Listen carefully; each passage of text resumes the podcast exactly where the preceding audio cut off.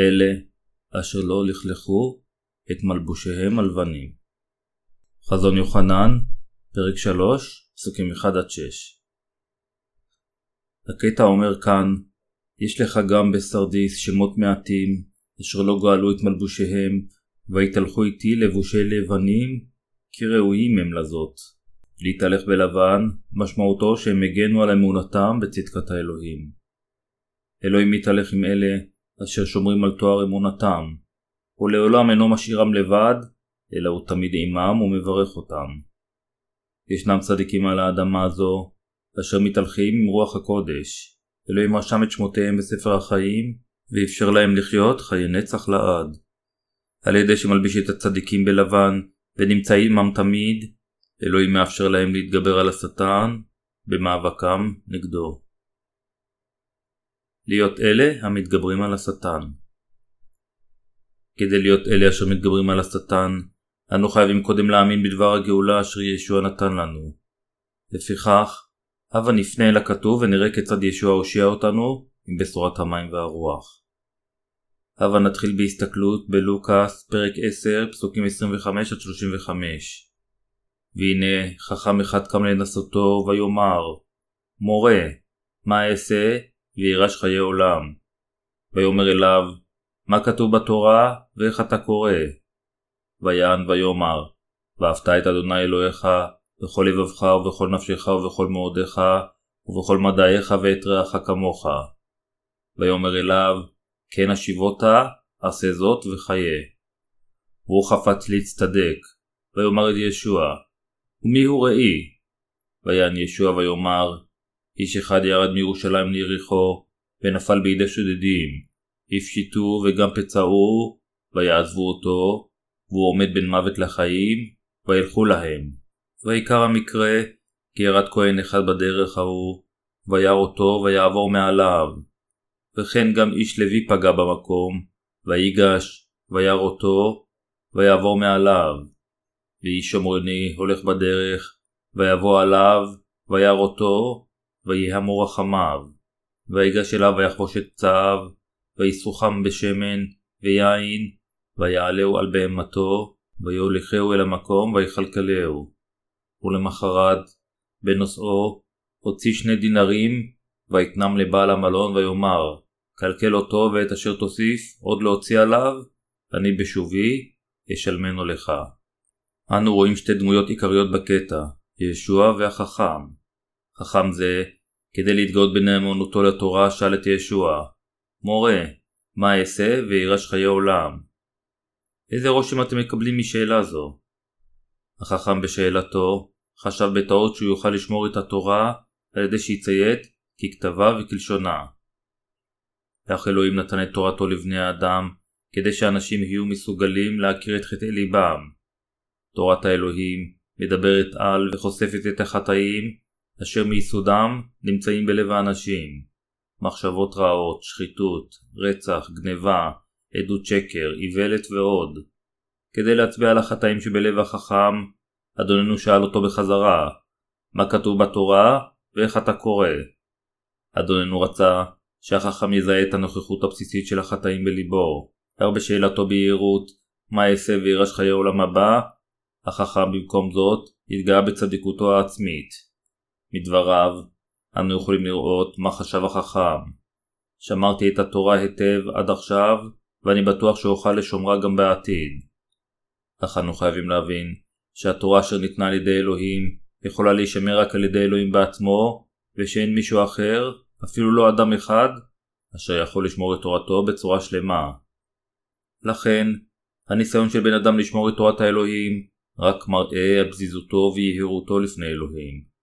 אנו חייבים רק להכיר בכך שאנו חוטאים, אשר לעולם אינם יכולים לשמור את התורה. בשביל כולנו, הצורה בה אנו קוראים את דבר האלוהים היא מאוד חשובה. כאשר אנו קוראים את דבר האלוהים, אנו חייבים לקוראו עם מודעות המטרה שאלוהים יעד למעננו.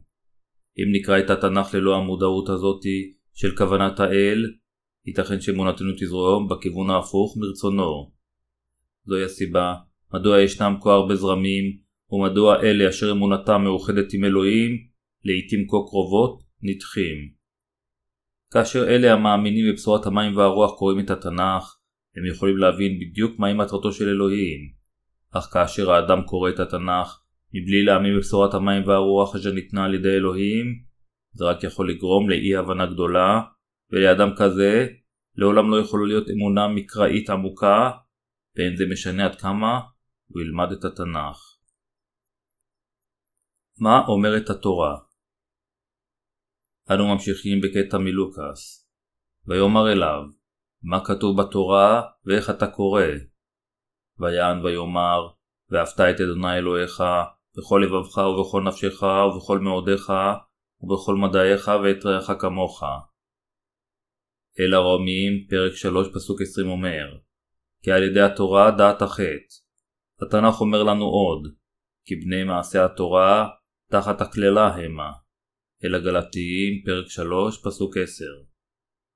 התורה אינה רק עושה אותנו, אנו אשר כבר נולדנו חוטאים, לחוטאים גדולים אף יותר, אלא היא גם רק מגלה את החסרונות של מעשינו.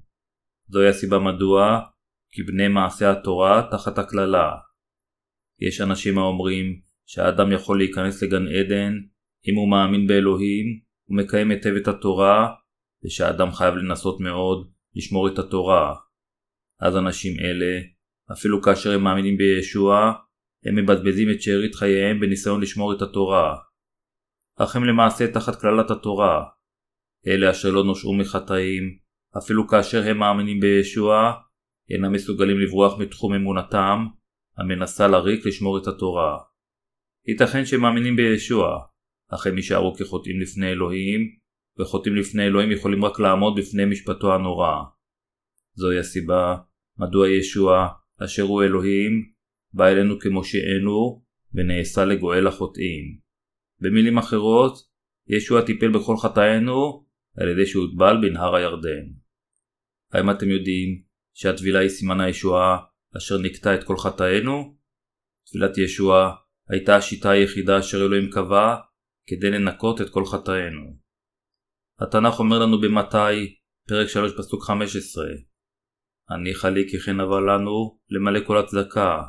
משמעות המילה כי כן, בשפת המקור שלה, היא ההולם ביותר, או המתאים ביותר. במילים אחרות, זה היה הולם ומתאים ביותר שישוע ייקח את כל חטאינו על עצמו באמצעות הטבלתו על ידי אוחנן. טבילת ישוע המשיח, בקיצור, טיפלה בכל חטאינו. ישוע המשיח גאל אותנו מכל חטאינו על ידי שהוטבל ועל ידי שמת על הצלב. כאשר האנשים יודעים את האמת המדויקת הזו ונלחמים בשקרים, אלוהים מכנה אותם אלה המנצחים.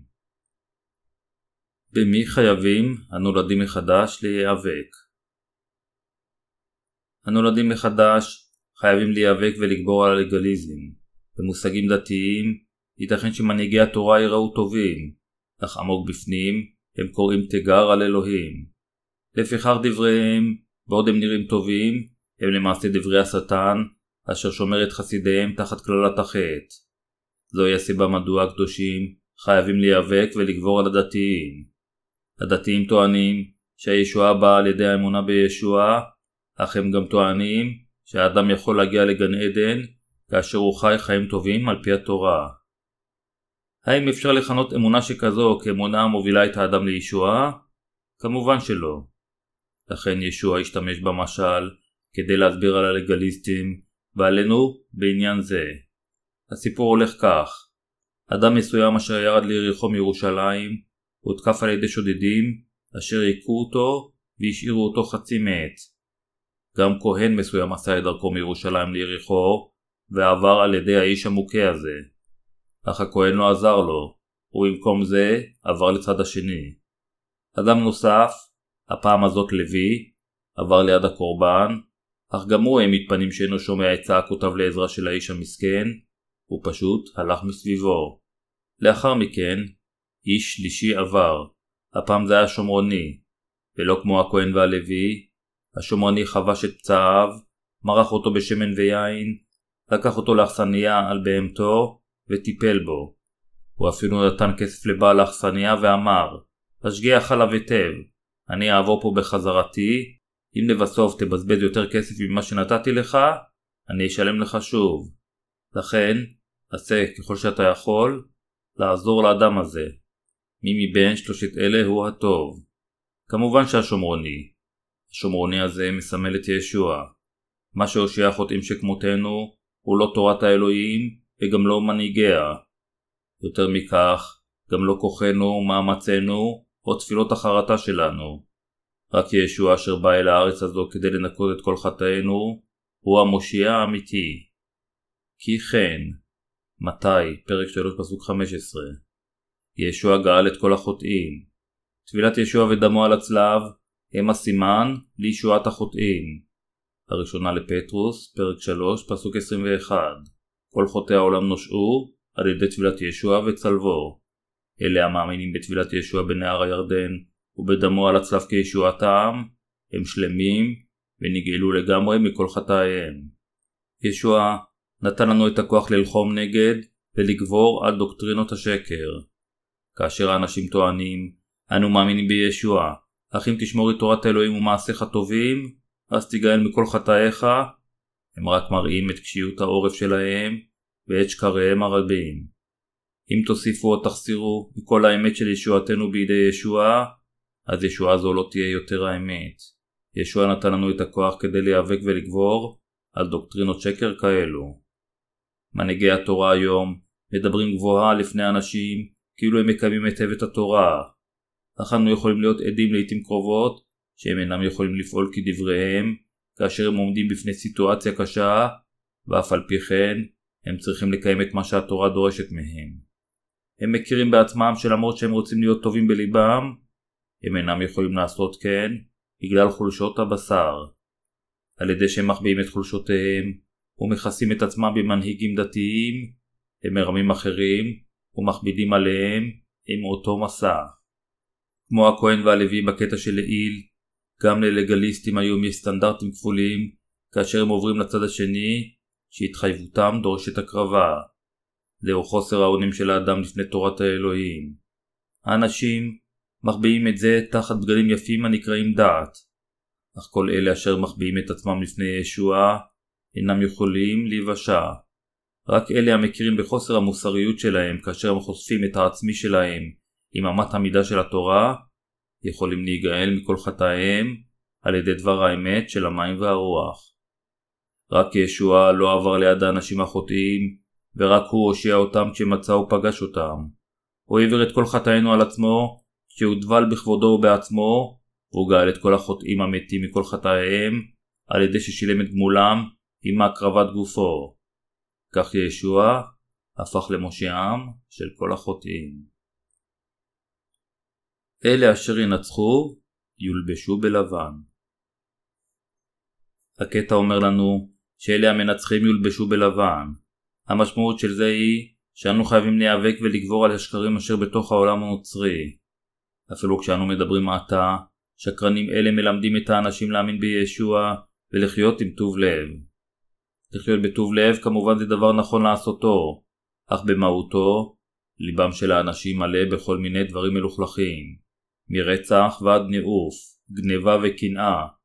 לכן להגיד לאנשים לחיות עם טוב לב, למרות שהאמירה עצמה היא טובה, זה כמו לכלוא אותם בתוך דת גריידה ולחנוק אותם למוות.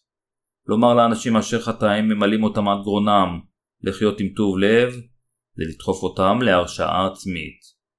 לפיכך, מה שהם צריכים במיוחד מאיתנו, זה שנעזור להם לגאול אותם מכל חטאיהם, על ידי שנטיף להם את האמת של המים והרוח, אשר יכולים להושיע אותם מחטאים היסודיים. זהו השיעור הנכון, ולאחר לימוד זה, מגיע המוסר של לחיות חיים טובי לב באלוהים. אם נציג זו בצורה שונה, העדיפות הדחופה ביותר לאלה אשר עומדים מחוץ למשיח כחוטאים, זה להופכם לצדיקים, על ידי שילמדו אותם את בשורת המים והרוח קודם.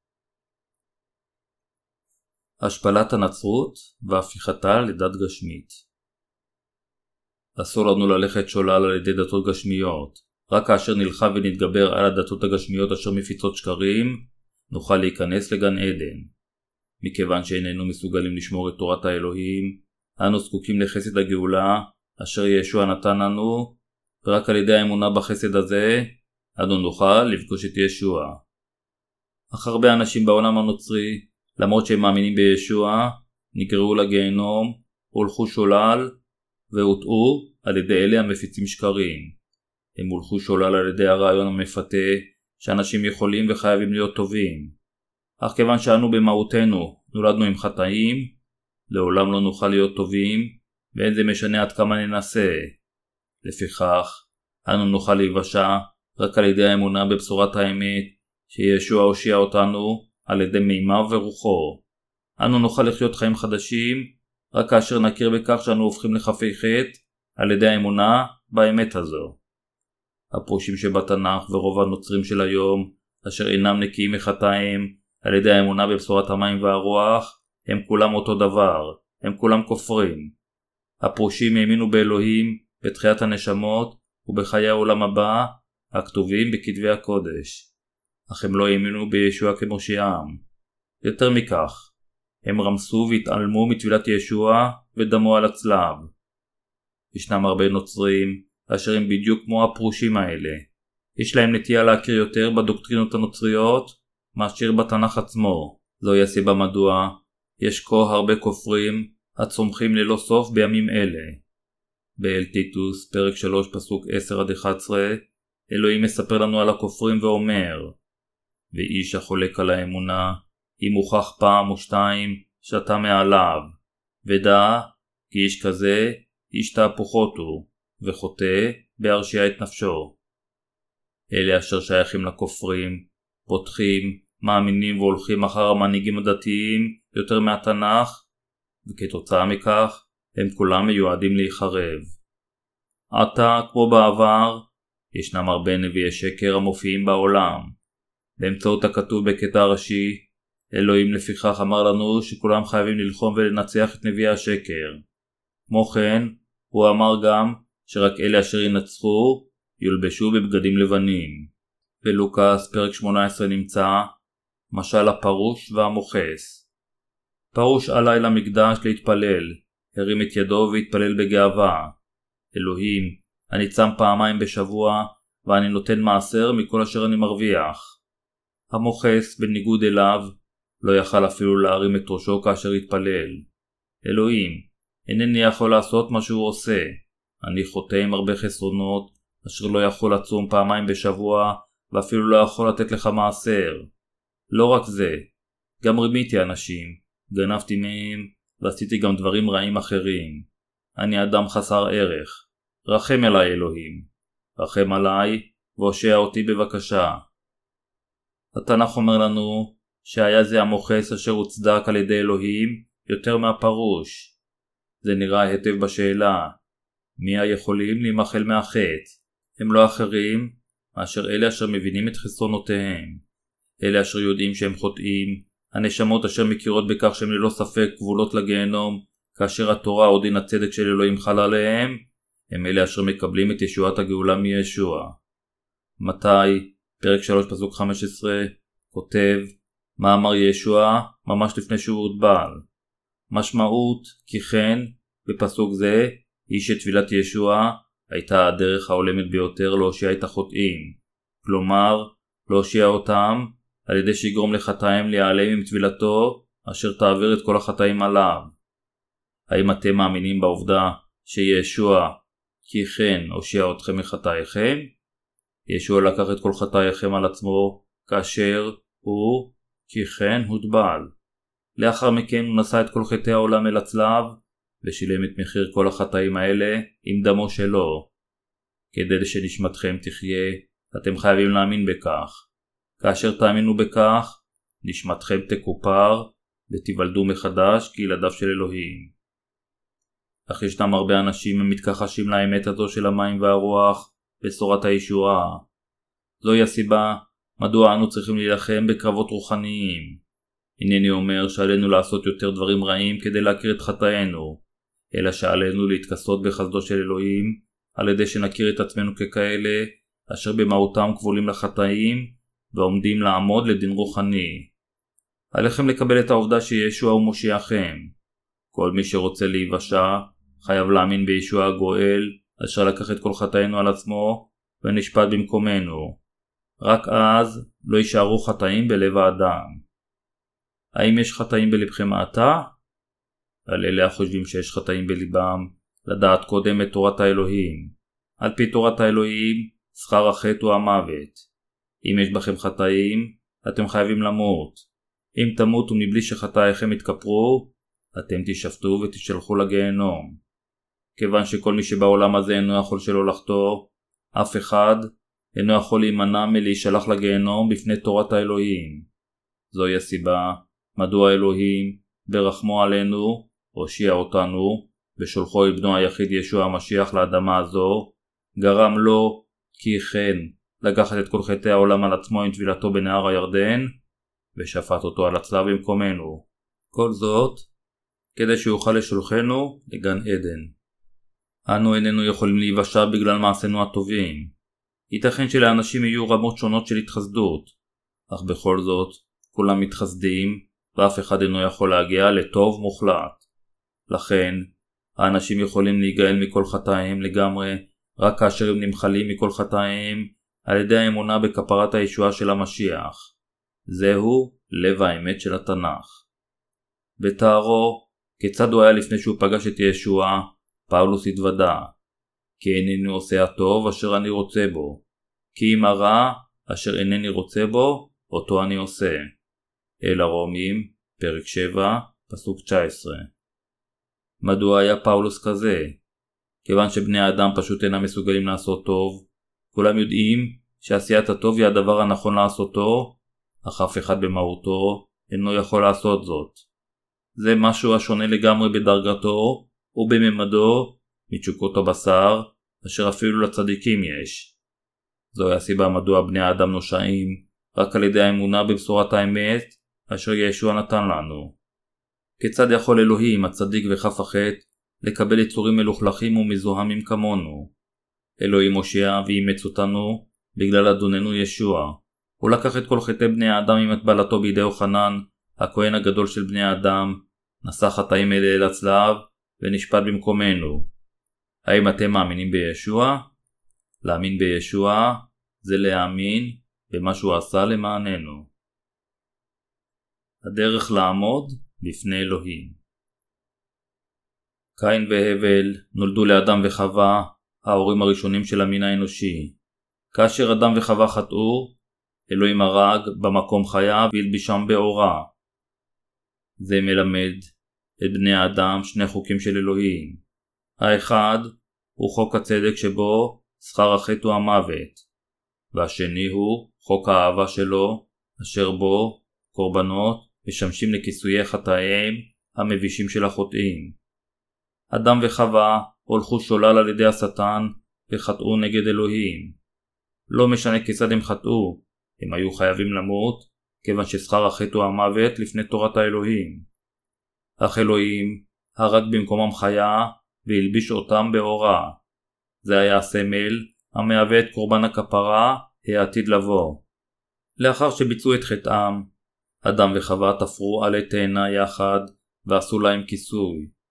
אך עלי התאנה האלה לא יכלו להחזיק מעמד להרבה זמן כיוון שהם התייבשו מהשמש.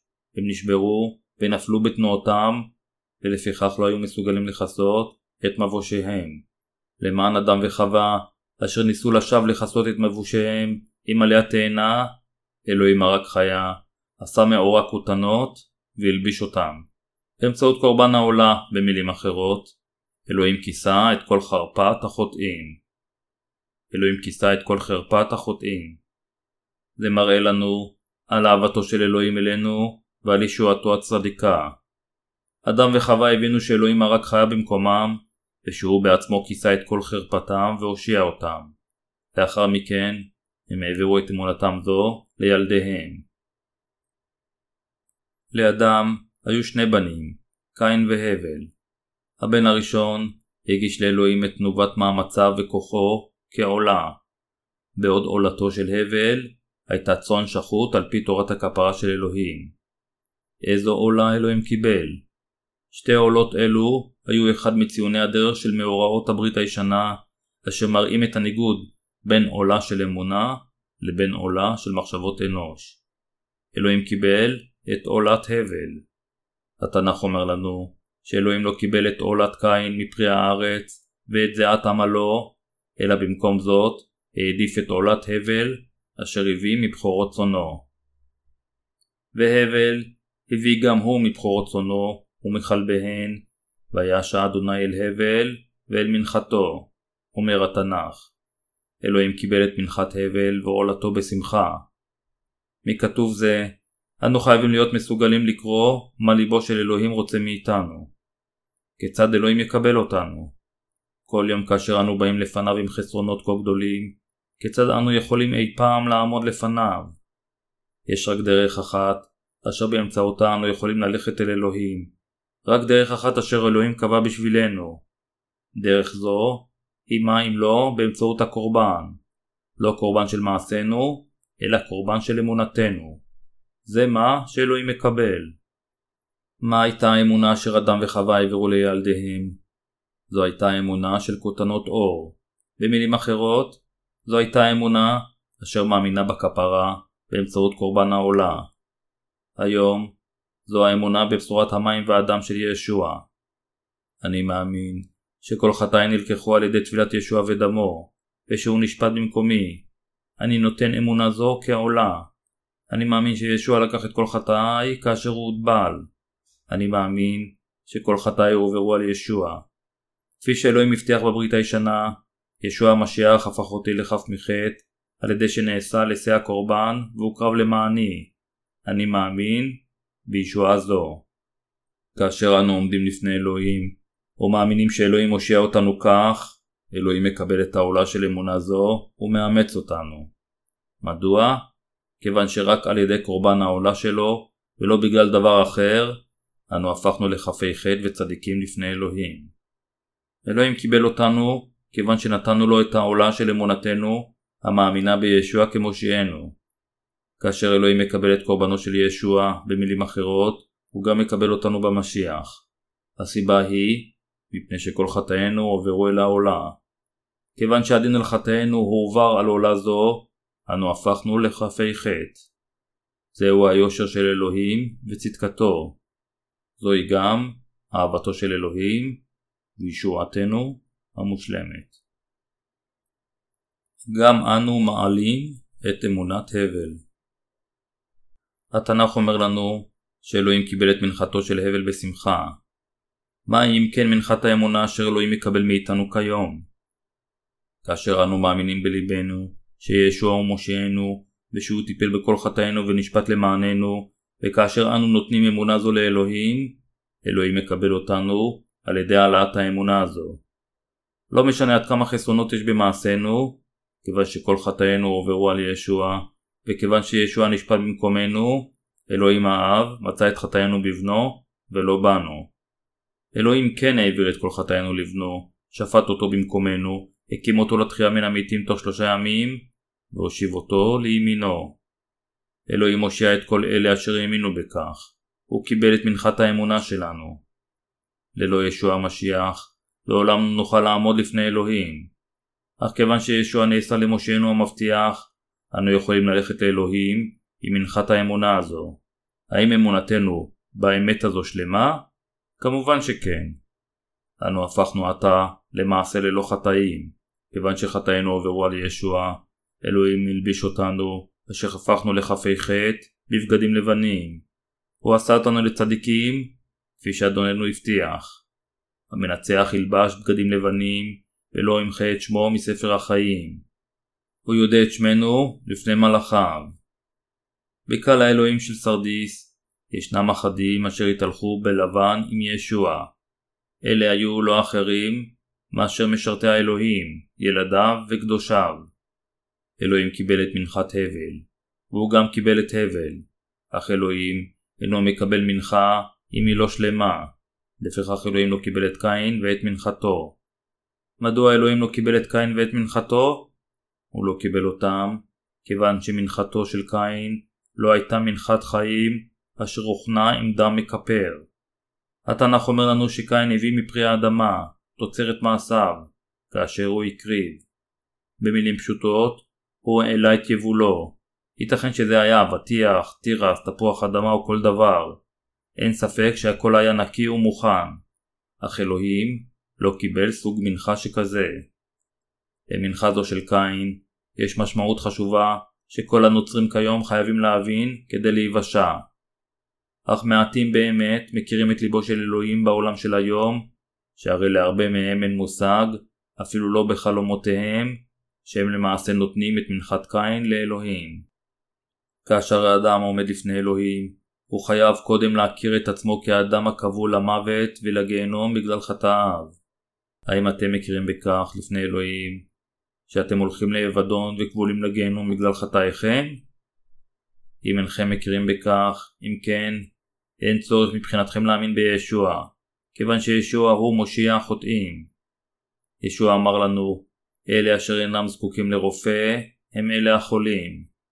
אדוננו דרוש לנשמות, אשר סובלות תחת עול החטאים, ולא לאלה אשר אינם מכירים בחטאים שלהם, ואשר טוענים שהם חפי חטא, כאשר הם עדיין לא נולדו מחדש. כל אחד הוא במהותו חוטא. לפיכך, אלוהים ישפוט את בני האדם ובני האדם עתידים לעמוד בפני דין חמת האלוהים. אתם ואני, במילים אחרות, כולנו נידון להיחרב. אך כדי למנוע מאיתנו מלהישלח לגיהנום, זה של חורבן, ישוע לקח את כל חטאינו עם טבילתו בנהר הירדן, וקיבל את דין האלוהים במקומנו. בגלל זה, ישוע יכל להושיע אותנו לגמרי לפני אלוהים. לפיכך, רק אלה אשר למעשה עושים חטאים לפני אלוהים, ואשר מכירים את עצמם כחוטאים, צריכים להאמין באלוהים, ואלוהים הפך למושיעם רק של האנשים האלה. אמונה מלבישה אותנו במלבושי ישועה לבנים. כפי שהתנ"ך אומר לנו, כי הדם הוא הנפש, חיי האדם גם נמצאים בדמו. בגלל חטאינו, אנו חייבים ללא ספק למות. מדוע אם כן ישוע מת על הצלב? הוא מת על הצלב כיוון שהוא לקח את כל חטאינו על עצמו, וכיוון ששכר החטא הוא המוות. ישוע שפך את דם החיים שלו כדי לשלם את המחיר וכדי למות במקומנו. כדי לשאת עדות על האמת הזו, הוא נצלב, דימם ומת על הצלב במקומנו. כפי שהתנ"ך אומר לנו, והוא מחולל מפשענו, מדוכא מעוונותינו, ישוע באמת מת בגלל פשענו ועוונותינו. לכן, מותו הוא מותנו, ותחייתו היא תחייתנו. האם אתם מאמינים בכך? ישוע בא אל האדמה הזו כדי להושיע אותנו, והוטבל כדי להעלים את חטאינו. ישוע גם נצלב. האנשים בזו לו, הפשיטו אותו מבגדיו, ירקו עליו וסתרו על פניו. מדוע ישוע אשר הוא האלוהים עמד בפני השפלה שכזו כשירקו עליו וסתרו לו? אדוננו בוזה בגלל חטאינו. מותו ותחייתו של ישוע, לכן, הם המוות והתחייה של כולנו ושל כל אחד מאיתנו. אין מנהיג דתי אשר טיפל בחטאינו. לא מוחמד ולא בודה, וגם לא אף אחד אחר בעולם הזה נתן את חייו על חטאינו. אך ישוע המשיח, בן האלוהים, בא אל האדמה הזו ולקח את כל חטאינו עם טבילתו בנהר הירדן, ועשה אותנו חפי חטא. כדי לגאול אותנו ממוות, ממשפט, מחורבן וקללה, הוא נתן את חייו. לפיכך התנ"ך אומר לנו, כי כולכם אשר נטבלתם למשיח, לבשתם את המשיח. אמונתנו חייבת להיות מולבשת במלבושי הצדק, לכפר על חטאינו על ידי האמונה בתפילת ישוע, אשר לקחה את כל חטאינו מאיתנו. לפיכך, אמונה זו בתפילת ישוע כוללת את האמונה במותנו ובתחייתנו. אלוהים עשה אותנו לילדיו, כשהוא מסתכל על אמונתנו המאמינה בבנו. זוהי הקבלה. אלוהים מקבל אותנו כשהוא מסתכל על מנחת אמונתנו, אשר אנו מביאים לפניו. הוא אינו מקבל אותנו כשהוא מסתכל על מעשינו, אלא הוא מקבל אותנו כילדיו, כשהוא מסתכל על אמונתנו בבן האלוהים, כמושיע הכל, אשר נשא את חטאינו, נשפט במקומנו, וקם לתחייה מן המתים. זוהי אחי ואחיותיי האהובים, היא האמונה האמיתית. אנו נושענו לא על ידי המעשים שלנו, אלא אנו הולבשנו בבגדים לבנים על ידי פעולותיו של ישוע המשיח. אף אחד במעשי האדם אינו יכול להיות נקי במאה אחוזים. כדי שליבנו יהפוך לכף מחטא, אנו חייבים לוותר על מעשינו העקרים, ובמקום זאת, להאמין רק בישוע כמושיענו. על ידי שנאמין בזה, ורק בזה, נוכל להיות מולבשים בבגדים לבנים. שמותינו יירשמו בספר החיים. אנו נאושר על ידי אלוהים בפני מלאכיו. ישוע בעצמו יכיר בנו כבניו של אלוהים ויגיד, אני הושעתי אתכם, אתם צדיקים, כיוון שגרמתי לכל חטאיכם להיעלם. זוהי המשמעות המדויקת של הקטע המרכזי מחזון יוחנן, אשר דנו בו עד עתה. אנו יכולים להימחל רק כאשר נבוא אל כנסיית האלוהים, והכפרה נמצאת רק בכנסייתו. אלוהים האב קיבל אותנו והסתכלו על אמונתנו בבנו. למרות שבחולשותינו וחסרונותינו איננו יכולים שלא ללכת בדרך רעה באופן יומיומי ואנו ממשיכים להיכשל בחולשותינו, אלוהים מסתכל על אמונתנו בבנו, ובגלל אמונה זו הוא קיבל אותנו כפי שהוא קיבל את בנו שלו. אדוננו הושיע אותנו. הוא הלביש אותנו בבגדים לבנים. אמונה בליבנו החף מחטא היא העובדה לכך שאנו הולבשנו בבגדים לבנים. ישוע הבטיח לנו שכאשר נעמוד לפניו עם ליבנו, כאשר אנו לבושים בבגדים לבנים, הוא יהפוך את בשרנו לגוף אלוהי. בעולם זה, ישנם כנסיות האלוהים, היכן שנמצאים הצדיקים ומשרתי האלוהים. ישנם אלה אשר לבושים בבגדים לבנים בכנסיות אלה, ואלוהים פועל באמצעות כנסיותיו ומשרתיו. אבל נחזור שוב לחזון יוחנן, פרק 3, פסוק 5. המנצח ילבש בגדים לבנים, ולא ימחה את שמו מספר החיים, ועודה שמו לפני אבי ופני מלאכיו. תנאי מוקדם אחד, אשר אלוהים נתן לנו בקטע של לעיל, זה שהוא ילביש בבגדים לבנים, רק את המנצח. אנו חייבים לנצח, אך אלה אשר, למרות שהם מאמינים בישוע, מאמינים שחטאים היומיומיים חייבים להימחל על ידי וידוי יומיומי שלהם, הם לא אלה אשר מנצחים את השטן במאבקם בו, אלא אלה אשר מובסים. אנשים עם אמונה כזו לעולם לא יוכלו להיות מולבשים בבגדים לבנים. הם לעולם לא יהיו יכולים להיות צדיקים. רק אלה המנצחים מאמינים בעבודת הישועה המושלמת של ישוע.